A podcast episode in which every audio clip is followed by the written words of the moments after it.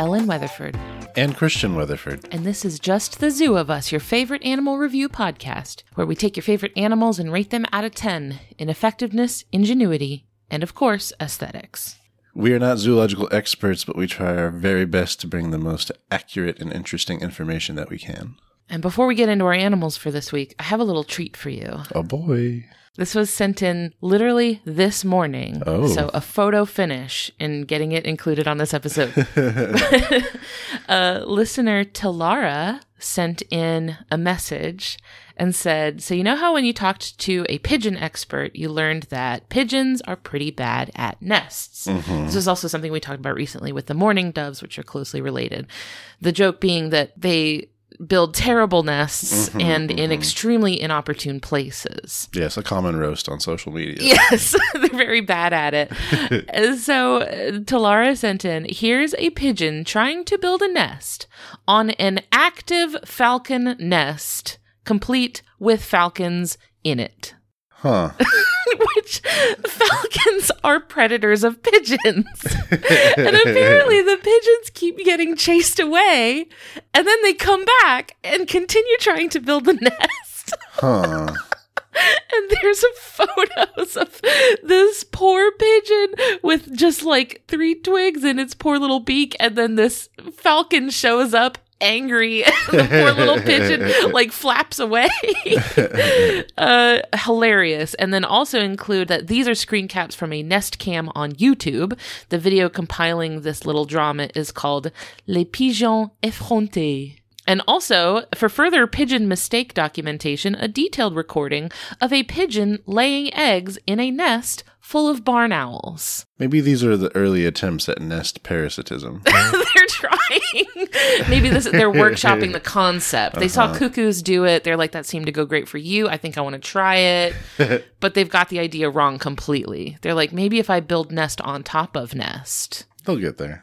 Maybe they think that whoever builds the nest the highest claims ownership of the entire nest. Or perhaps it's even, I guess, lower intelligence where it's just, oh, wait, yeah, I built this.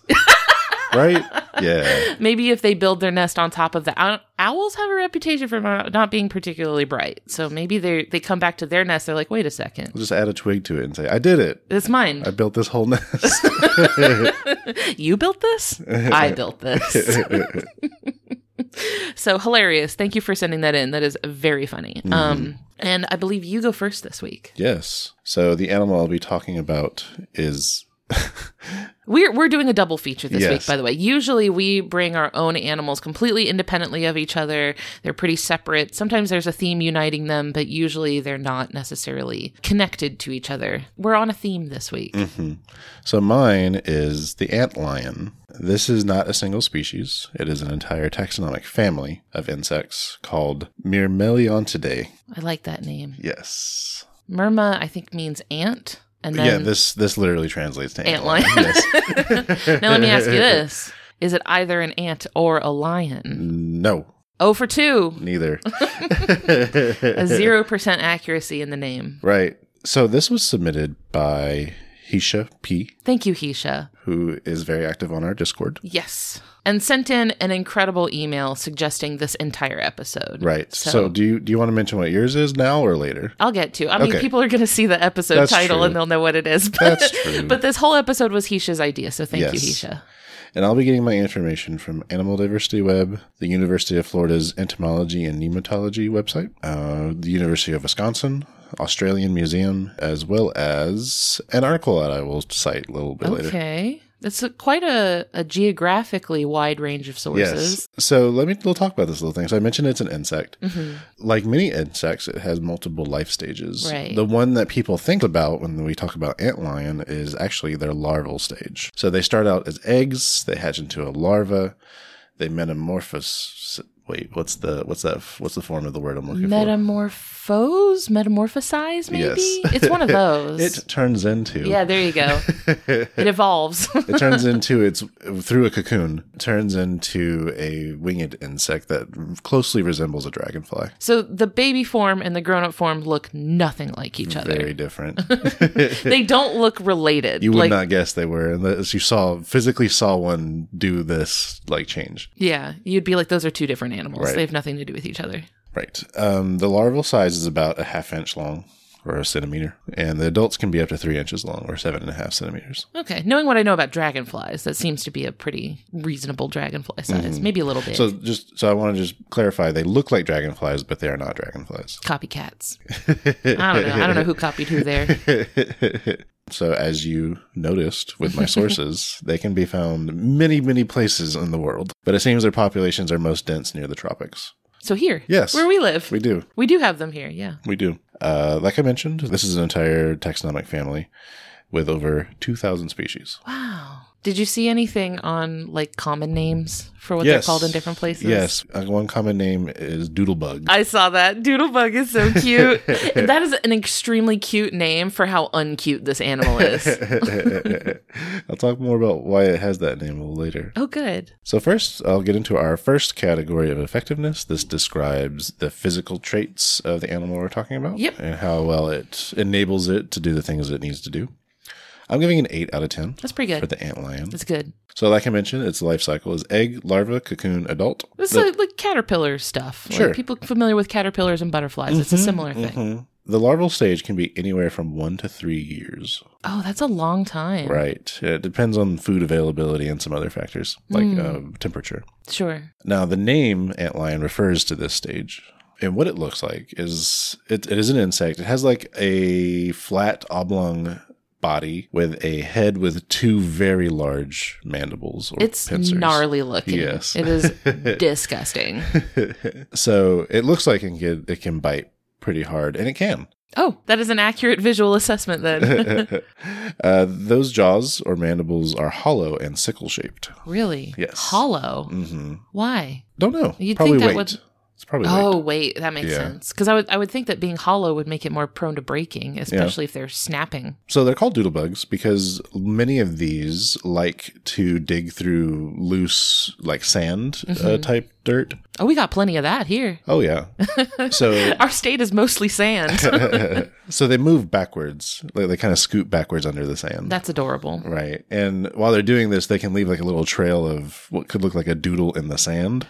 Oh, Oh, that makes sense. So they're leaving little squigglies in the Right. sand. I see, I see. And when it gets ready to turn to its adult stage, it'll spin a cocoon under the sand where it metamorphoses. where sorry, where its metamorphosis will take about three weeks. I need to keep a running counter of how many times you attempt and fail to say the word. and like I mentioned, the adult somewhat resembles a dragonfly. It doesn't have a different name for the adult form in English. Oh. But it does in other languages. Oh, really? In some other languages. yeah. Oh, okay. So we, we call it an antlion regardless of the stage it's in. I see, I see.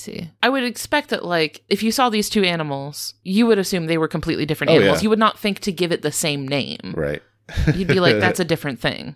Yep. It has venom. Really? Yes. That's scary. It is the kind of venom that is also a saliva that liquefies the insides of its prey. So it paralyzes and then liquefies the insides and then it sucks that liquid out. Gross. So its prey, by the way, uh huh. as the name might give away, ants and other smaller insects. Turns them into a good soup. Yeah. The larva not only doesn't, but can't poop. Now, how could that possibly help? Why would you do that? it hasn't the opening to defecate. That doesn't answer my question. Why wouldn't it do that? I'm not sure the why. It just kind of holds on to everything until it does that metamorphosis. And then um, it cleans house. Yeah, so many insects, uh, this is probably a very simplistic way to think about it, but when lots of insects do this kind of cocoon metamorphosis, they kind of liquefy their whole body and then reassemble it, right? Mm-hmm. So at that point is when all the waste gets separated and gets left behind in the cocoon. With, So when they make their cocoon, they have to then marinate in their own waste. oh, yeah. That's the worst thing I've ever heard. I hate that. That's disgusting. that wasn't what I thought the gross part of this was going to be, right? Like, I didn't think their Right. poop was going to be the most unsettling thing about this animal. Yeah. So its metabolism is pretty slow. And like I mentioned, its larval stage can take years depending on how quickly it can get food. Now, I would like to move into the next category of ingenuity, which Yes. is where the meat of this conversation lies. yes. So, ingenuity describes, could be methods, tool use, smart things that the animal does. I'm giving a full 10 out of 10. Really? Yes. Clever little doodle bug. They And- doodle so good. And this is not to imply human level intelligence or sentience. I Oh, just, right. I just think it's very interesting method that it's come up with. yeah. They're not like scribbling calculus into the sand. uh, so the biggest thing they're known for Mm-hmm. are digging pit traps. And specifically the larval stage. So in sand, like we talked about, they dig them in a descending spiral instead of straight down. And they do this going backwards. So they start in a big spiral and then get smaller as they're moving down. to make a cone. Yes. Like a funnel. yes. Yeah, yeah, yeah, yeah, yeah, yeah, yeah, yeah. Now, what's interesting about doing it this way, uh, so starting big and going smaller instead of going straight down, is that this lets them throw larger grains of sand out of the pit. And those grains are less likely to fall back into the pit than if they were to just start digging straight down. It's the first rule of Minecraft. Never dig straight down. Right. So they do this. They end up with a cone shaped pit in which they they're at the bottom and they bury themselves. Like at the dead center. Yes. Um, this leaves a 45 degree pit wall made of the more fine grains of sand. As anybody who's ever tried to walk on a beach in Florida knows, that is not the kind of sand you want to be trying to gain footing on. So that's those small grains of sand are very slippery. It basically keeps digging until it reaches the point where any further digging would cause a collapse of the sand. Oh, so they've got some like structural engineering Yeah. going on. Wow, that's very thoughtful. It is. They'll sit buried at the bottom of this pit, and basically it's a waiting game yeah. for a prey to come along to stumble into it. So even its favorite prey, the ant, is just enough to like if it steps into this, like just past the threshold of the of the pit, the sand collapses and it starts falling into it. That's wild because they have to use not only like the shape of the pit, but also like the substrate they're in. Right. Like they have to like understand how sand flows and stuff. I guess not under, understand is maybe not the right Right. word, but they're like taking advantage of the sort of physical properties of sand. Uh-huh. That's really cool. It is. And as something starts falling into it, uh, it'll start flicking sand at the prey too to get it to fall f- quicker. That's so mean. That's hilarious. It would be like if pirates were like attacking a ship and they like have shot a bunch of holes in it and then they start picking up buckets and start throwing water on it. Like, take that. It kind of reminds me of the um it's like a water gun except instead of water it's salt that So you were going to say instead of water, it's sand. I was like, that should be illegal. so it's these little salt guns that you can use to get houseflies and things right oh, yeah. not the most you know Humane. but it's what it reminds me of Oh, my gosh. um, but it's, it's just to get the, the prey to fall down Sure. into the pit It's and insult to injury. the way it's flicking by the way is using its head Oh, I so see. both in the to flick the larger grains out of the pit as it's digging and then also part of this sand attack Mm. Sand attack. yeah I have a Pokemon bit for this. Oh, good. So don't worry, we'll get to it. so yeah, the prey falls into this pit. It uses those big m- mouth parts to clamp down on it to inject its venom, uh, and then sucks out the liquefied insides. that has to be one of the most horrifying experiences that like first of all you have to like slowly slide down the pit and you know that like the worst thing you could possibly experience is waiting for you at the bottom it's not even like a lot of a lot of predatory bugs when they get you it's like instantaneous you're just boom you're immediately like assassinated Sure. but with this one it's like an element of terror to it. yeah, sure. Um, it's like the incinerator scene from toy story 3 oh yeah, yeah. So yeah, once it's done with its prey, all that's really left is a, an empty exoskeleton, right? Mm. And what it does with that is just throws it out of the pit. Oh, no use for that. bye bye. And then, you know, repairs its pit and gets back to it. That's hilarious. that is so funny. I would have loved to see them do something with the with the discarded exoskeleton. well, I guess they don't want it around because then the other ants are going to see it and be like, "Oh no, dead ant here." or it would provide some footing for another ant True. in some way. Because the, the pit is only uh, like two or three inches deep. Yeah. I guess if you have too many skeletons of your Mhm. enemies piled up, is eventually they're just going to be able to walk right, Right. across the bodies of their fallen brethren. Right, right. I got most of that information from a paper titled Digging the Optimum Pit Antlions, Spirals, and Spontaneous Stratification by Franks et al. And that was from uh, an issue in March 27th, 2019. Very good. Thank you. Yeah. Uh, so it's worth mentioning not all antlions do the sand pit. Really? We actually, in Florida, have an antlion that actually hangs out in the hollows of live oaks.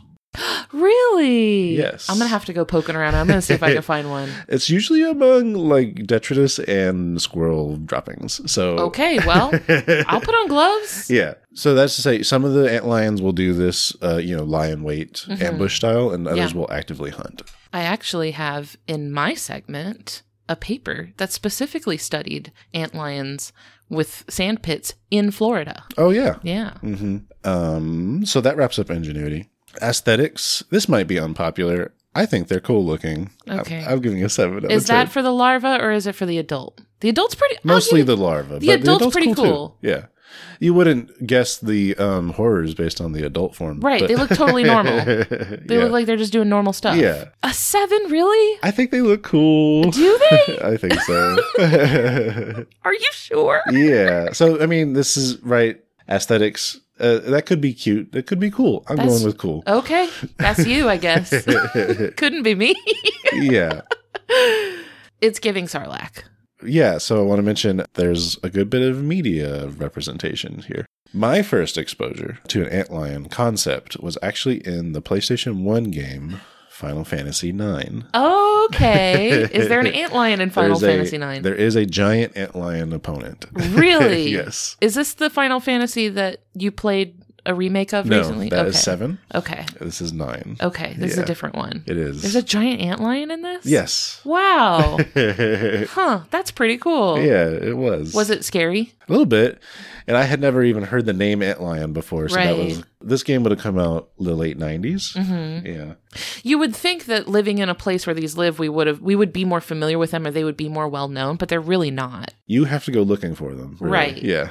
Now, I have heard a lot of people share stories Mhm. of being kids and basically harassing ant lions, oh. Where they like drop ants into their. They'll find the little pit and like drop ants into Right. it, or maybe they'll stick a stick in there and then let the ant lion snap their jaws on it, and then they like fish it out basically and play with it. Oh, that's interesting. I've heard of I've heard of that happening. I, I don't I've never done that or known anybody Sure. like known any kids that did that, but Well, plus, you know, for any science teachers listening out there, some of the things I came across is that these make great classroom pets. now I wouldn't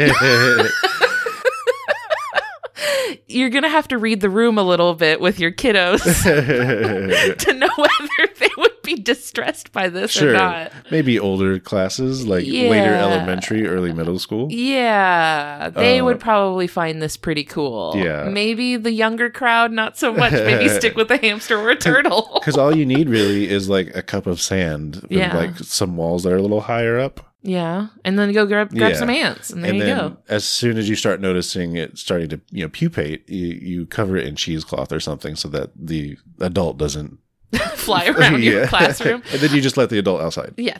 Oh man, that's really funny. I Uh-huh. would die if I had an antlion class pet. That would be terrifying. Yeah, so like you can go just grab some ants from outside, or you can take very, very young feeder crickets from pet stores. Mm. You cannot get the bigger ones; No. they're too big for these. yeah. so, like you mentioned, Sarlacc pit from Star Wars, Yes. likely inspired by the antlion. So, the Sarlacc pit featured in the original trilogy, I think, episode six of Ah, Star Wars. Okay. Yes, uh, famously, spoiler alert. Spoiler alert for a movie that came out like 50 years ago. uh, where Jabba the Hutt tries to execute Luke Skywalker Luke gets out just fine. Mm. Boba Fett famously falls in. and suspiciously dies off screen. sure. Um, so yeah, that was depicted originally as a cone-shaped pit with little tendrils and things. Mm. Uh, it was later given a jaw type uh, appendage Mm-hmm. via CGI and later remasters. Sure, they t- took some sci-fi creative Sure. liberties with it. I like how Uh, in science fiction, whenever they've got something that's already like a creepy, scary, like monster Mm-hmm. beast, they're like throw some tentacles on it. but the idea is that the main body of the sarlacc is underneath the sand and never exposed, Mm. and that uh, it slowly digests things whole. So that's different from what an antlion does. Okay, But it's an interesting sci-fi topic. that is Now, the last little extra thing I have. yes. Our boy Charles Darwin is at it again. No, it, this cannot be. Ariana, what are you doing here? so, on Charles Darwin's famous voyage aboard the HMS Beagle, the one in which included his trip to the Galapagos Islands. right. Towards the end of that trip, which by the way was a five year long voyage, towards the end of that trip, he went to Australia. Okay.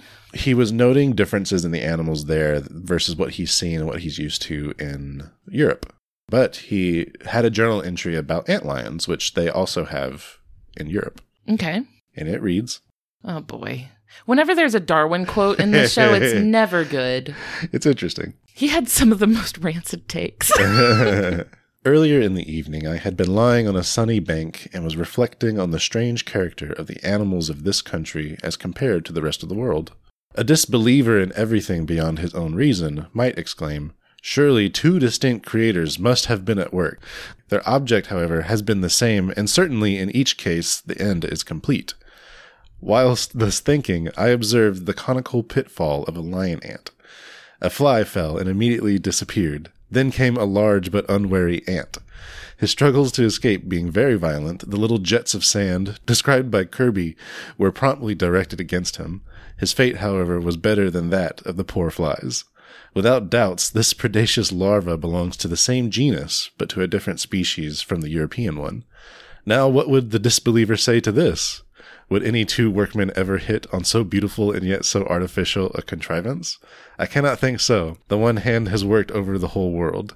A geologist perhaps would suggest that the periods of creation have been distinct and remote, the one from the other, that the creator rested in his labor. Is he basically like just trying to reconcile spirituality with like convergent evolution? I guess not really convergent evolution, right? If they're members of the mm-hmm. same sort of taxonomic group, right? But mm-hmm. I guess is he trying to sort of like make sense of that?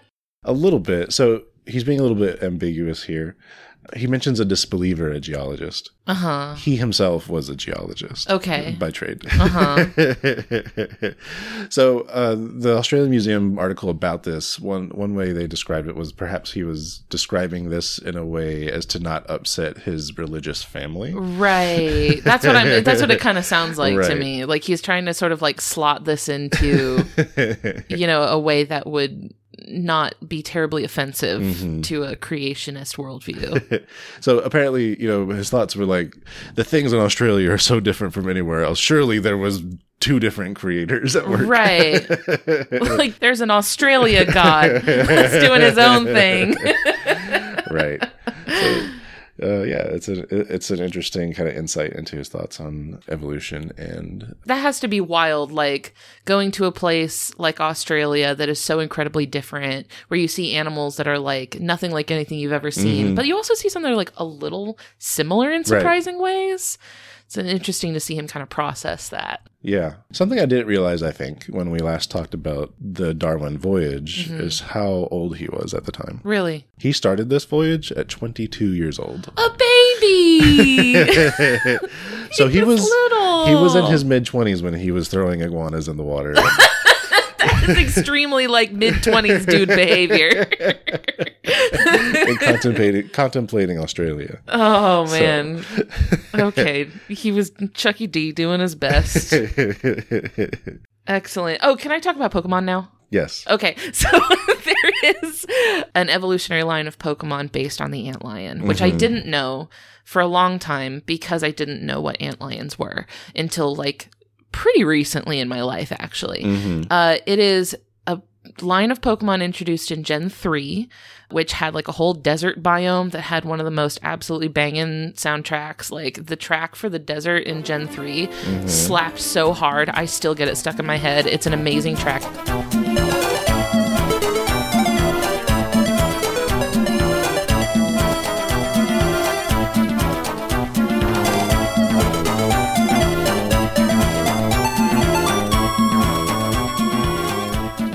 Anyway, it was Trapinch, Vibrava, and Flygon. Mhm. And not knowing about antlions or their life cycle or anything like that, I saw this line of Pokemon and it looked so disjointed because Trapinch is a little little red guy with a giant almost like a chain chomp kind of head, right? Yeah. Yeah. big giant jaws and he's mostly just a head with jaws and then it evolves into eventually this big giant like cool desert dragon thing. And the dragon has these long like crests behind its head and these big sort of insect eyes that look like they have like goggles over their eyes to protect them from the sand which is a hmm. cool like way of translating insect eyes onto like a dragon. But like that didn't the line made no sense to me because i was like what happened here?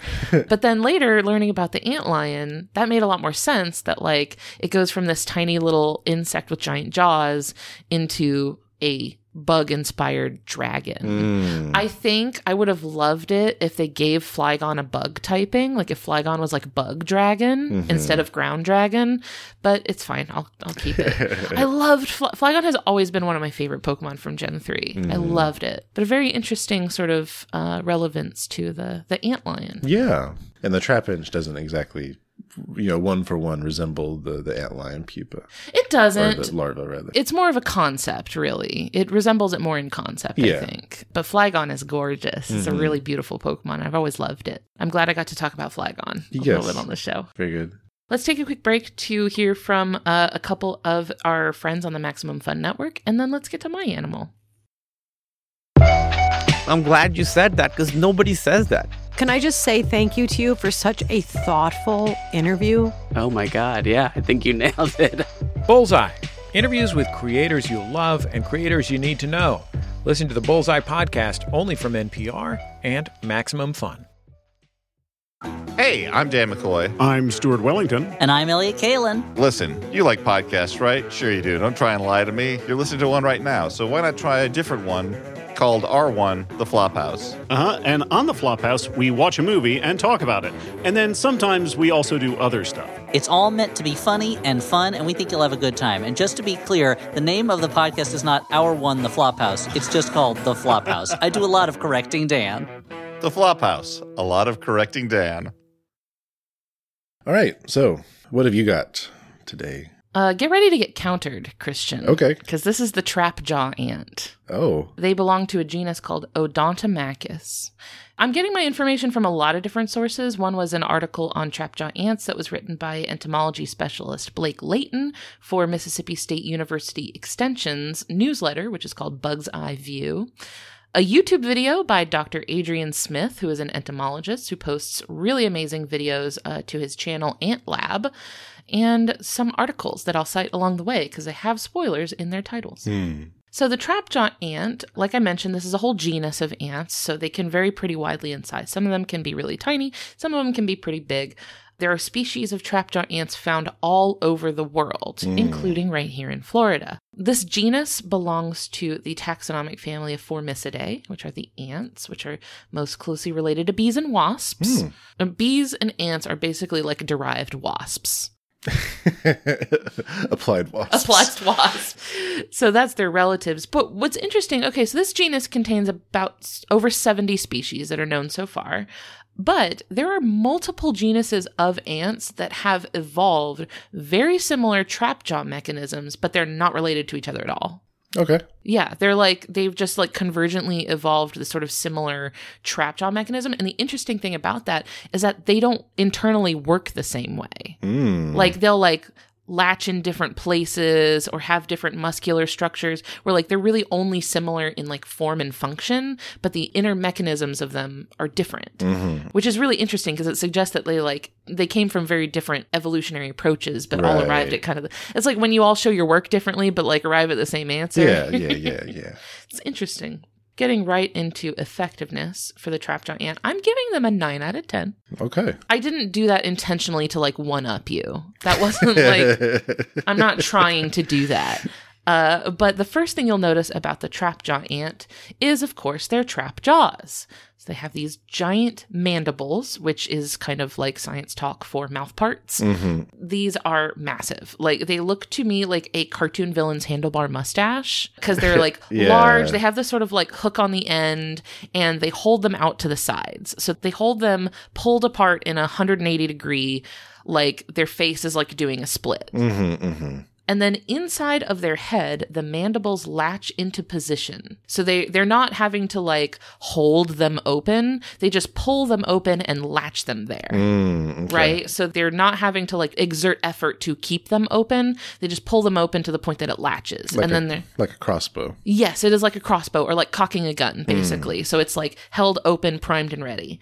And then when one of the hairs on the inside of their mandibles detect contact with something, then the latch is released and all of the stored energy explodes and the jaws snap shut. Mm-hmm. So that's how they're able to like basically they're not having to push their jaws closed. They basically build up tension and then release it. Like snapping a rubber band. Right. The jaws move at about 90 miles per hour.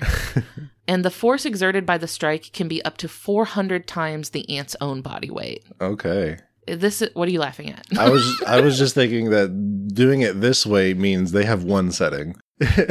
you know, it's interesting because they can open and close their mandibles more like manually. Okay. So they don't have to be like, it's only when they pull them to the point Yeah. that they're latching. But at that point it's a all or nothing. Right. At that point, they really can't control it.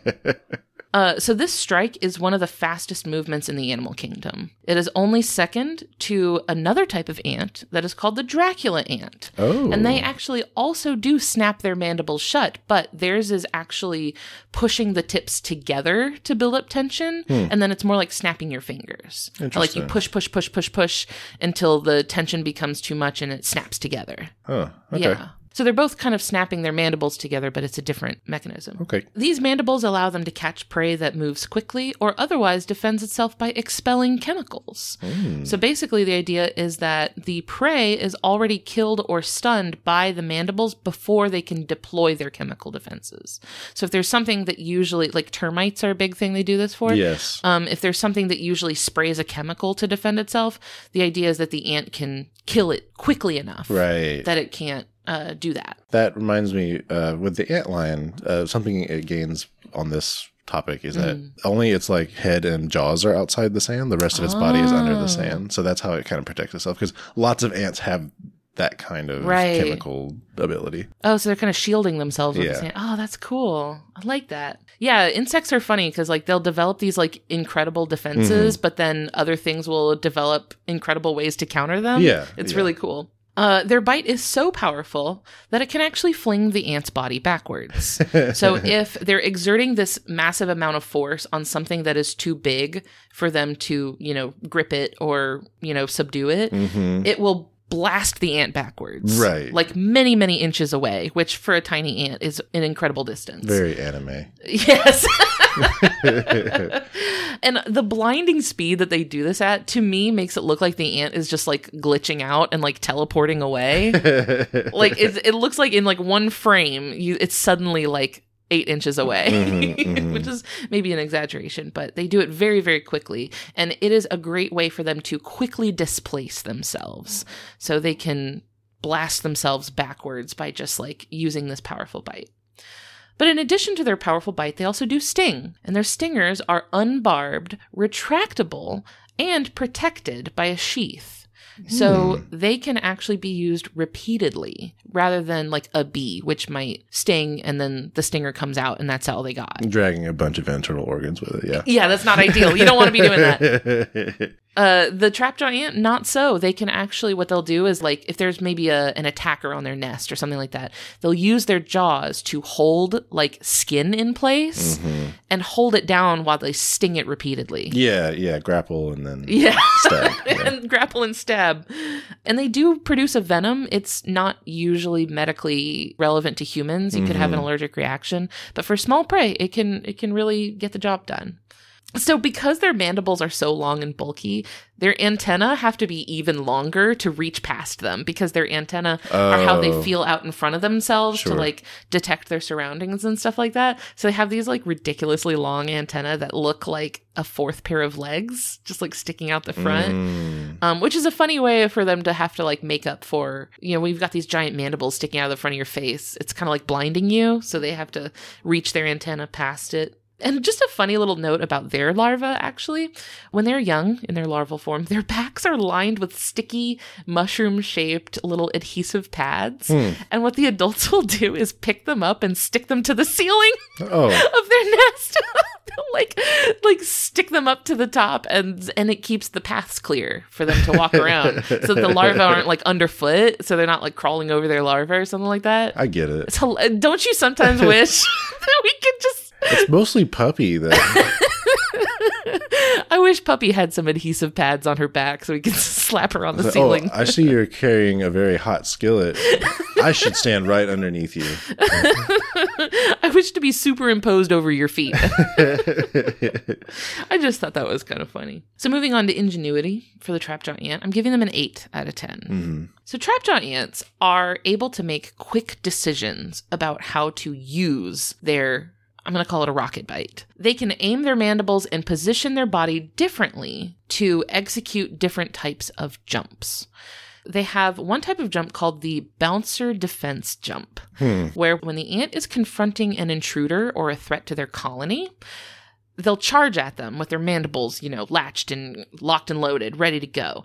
And then when they snap shut, it propels the ant backwards. Hmm. So it basically lets the ant come in, get a bite in, and then immediately disengage. So it keeps them from like being at risk of taking an attack of opportunity, basically, from the attacker. So they'll come in and, and snap their jaws to attack, and then uh-huh. it also shoots them backwards.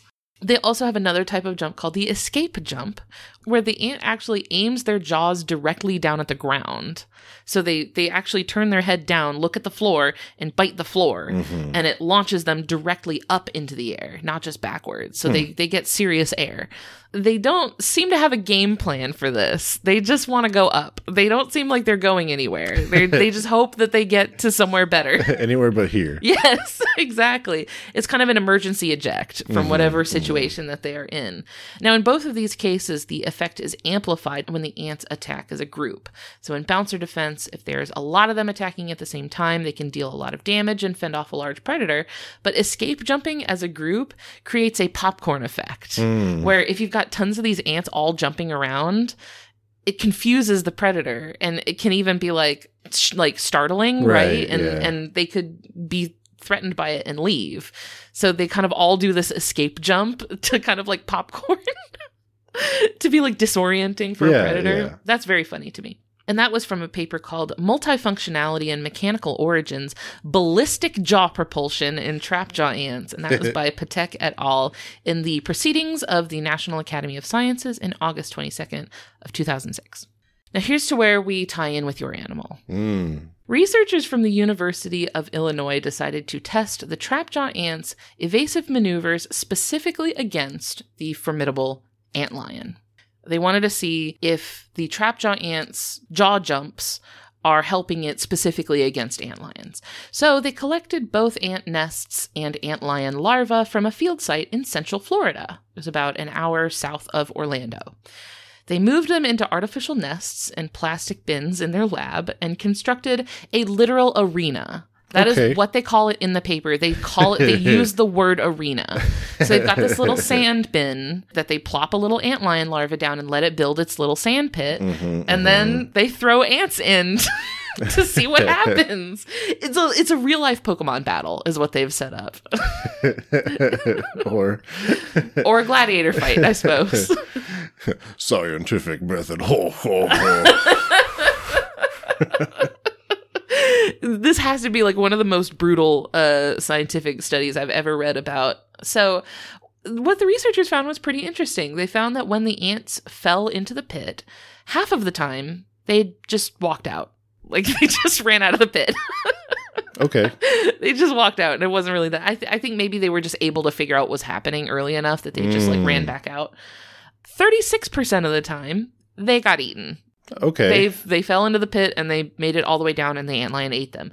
But fifteen percent of the time, of uh-huh. all times that they fell into the pit, they did successfully eject themselves from the pit by using their jaws to yeet themselves out, which doesn't seem like a lot. Fifteen percent of all times doesn't seem like a lot. But so they wanted to test to see if the mandibles themselves were really making a difference. Mm-hmm. So they glued some of their jaws shut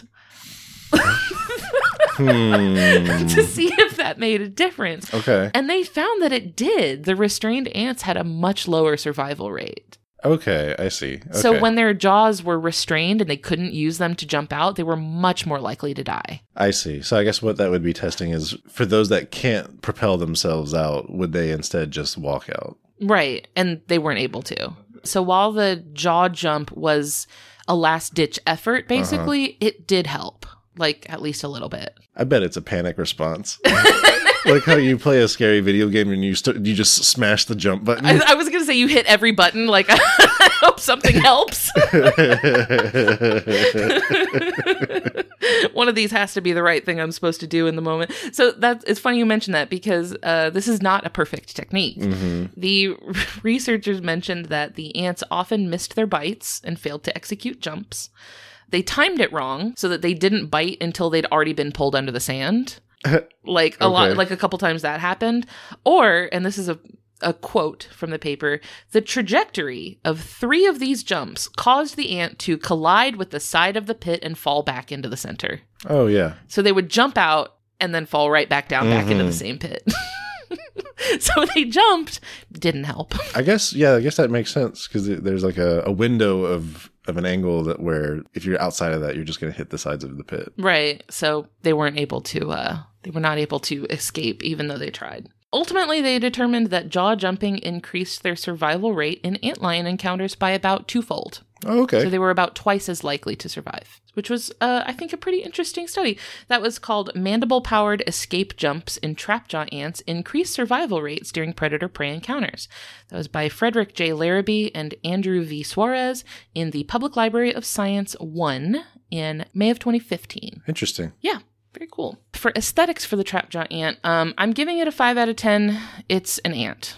That's all I got. I don't know what else to say. It's not like metallic or an interesting color. No, I mean, really, the only like interesting thing about the way they look is the giant trap jaws. Sure. And I feel so neutral about that. Like, that doesn't make them look cool to me, I think. Did you come across how painful it is to a human to be bitten by these? Yes, it is about as bad as a bumblebee sting. And it's not the bite. The bite isn't what hurts. Okay. It is yeah. the sting. Okay. So the sting hurts, but the bite itself, like, so like in some of the videos that I watched, some researchers were like, or just people that like had these would just put their finger down and let them bite their finger, and it didn't seem to didn't seem to hurt. Huh. I don't think it's the bite that you have to worry about; it's the sting. Makes sense. Which, if if you are threatening their nest and they're trying to like get you away from them, they will sting you. Yeah. and it won't feel good. So to wrap things up for the trapjaw ant, uh, many species of trapjaw ant ranges are actually expanding throughout the southeastern United States. Okay. So many species found here are growing, like growing populations, which is interesting. Mm-hmm.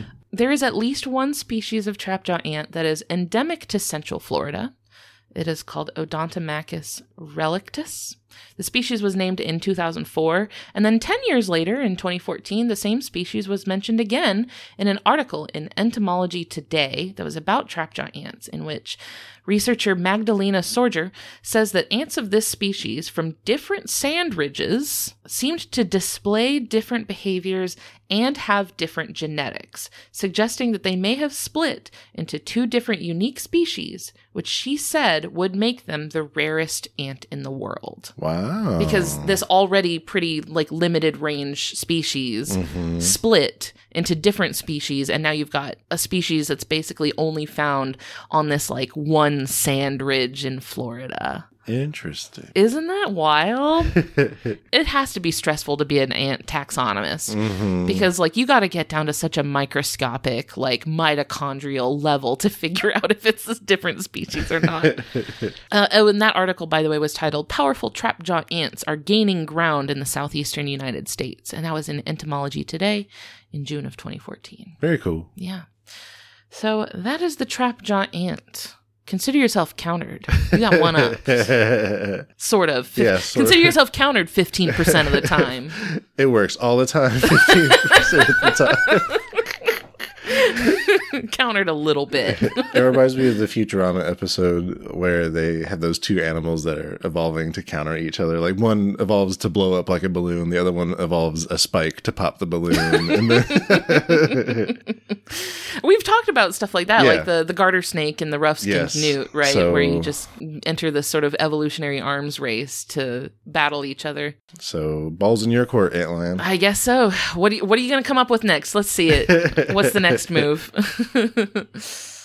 Maybe a constructing a ceiling over their pit so that when they jump, they just hit the ceiling. And uh-huh. I've been playing a lot of Tears of the Kingdom, and this seems like the sort of silly engineering that that you would do in this game. it's like strapping a rocket to your shield.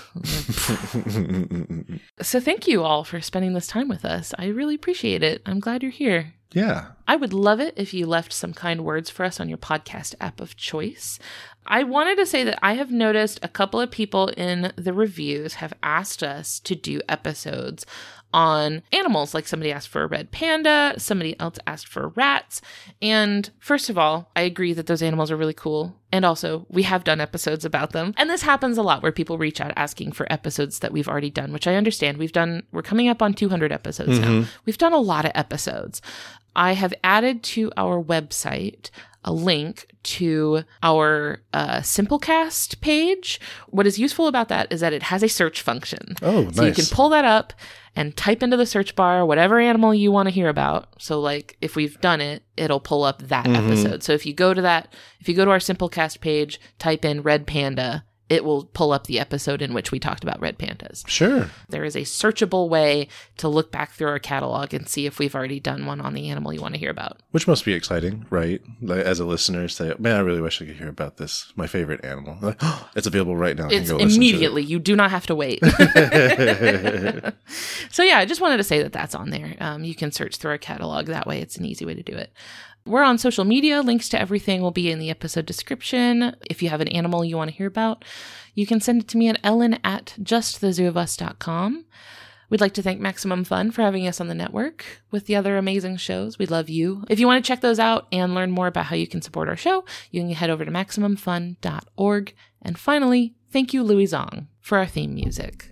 I don't think that either of our animals from this week could be incorporated into the theme song unless maybe you did some sort of snapping from the trap jaw ant, maybe had some like sort of like I don't know, beat like rhythmic snapping. You could use one of those percussive instruments that sound like sand moving. Ooh, that's mm-hmm. cool. Oh, that's a good idea. Good job. I did it.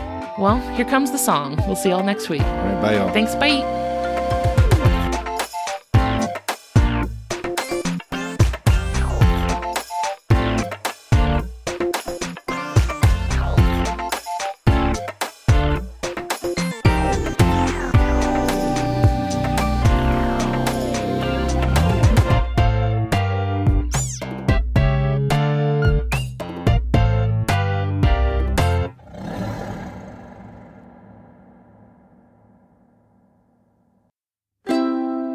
MaximumFun.org. Comedy and culture. Artist owned. Audience supported.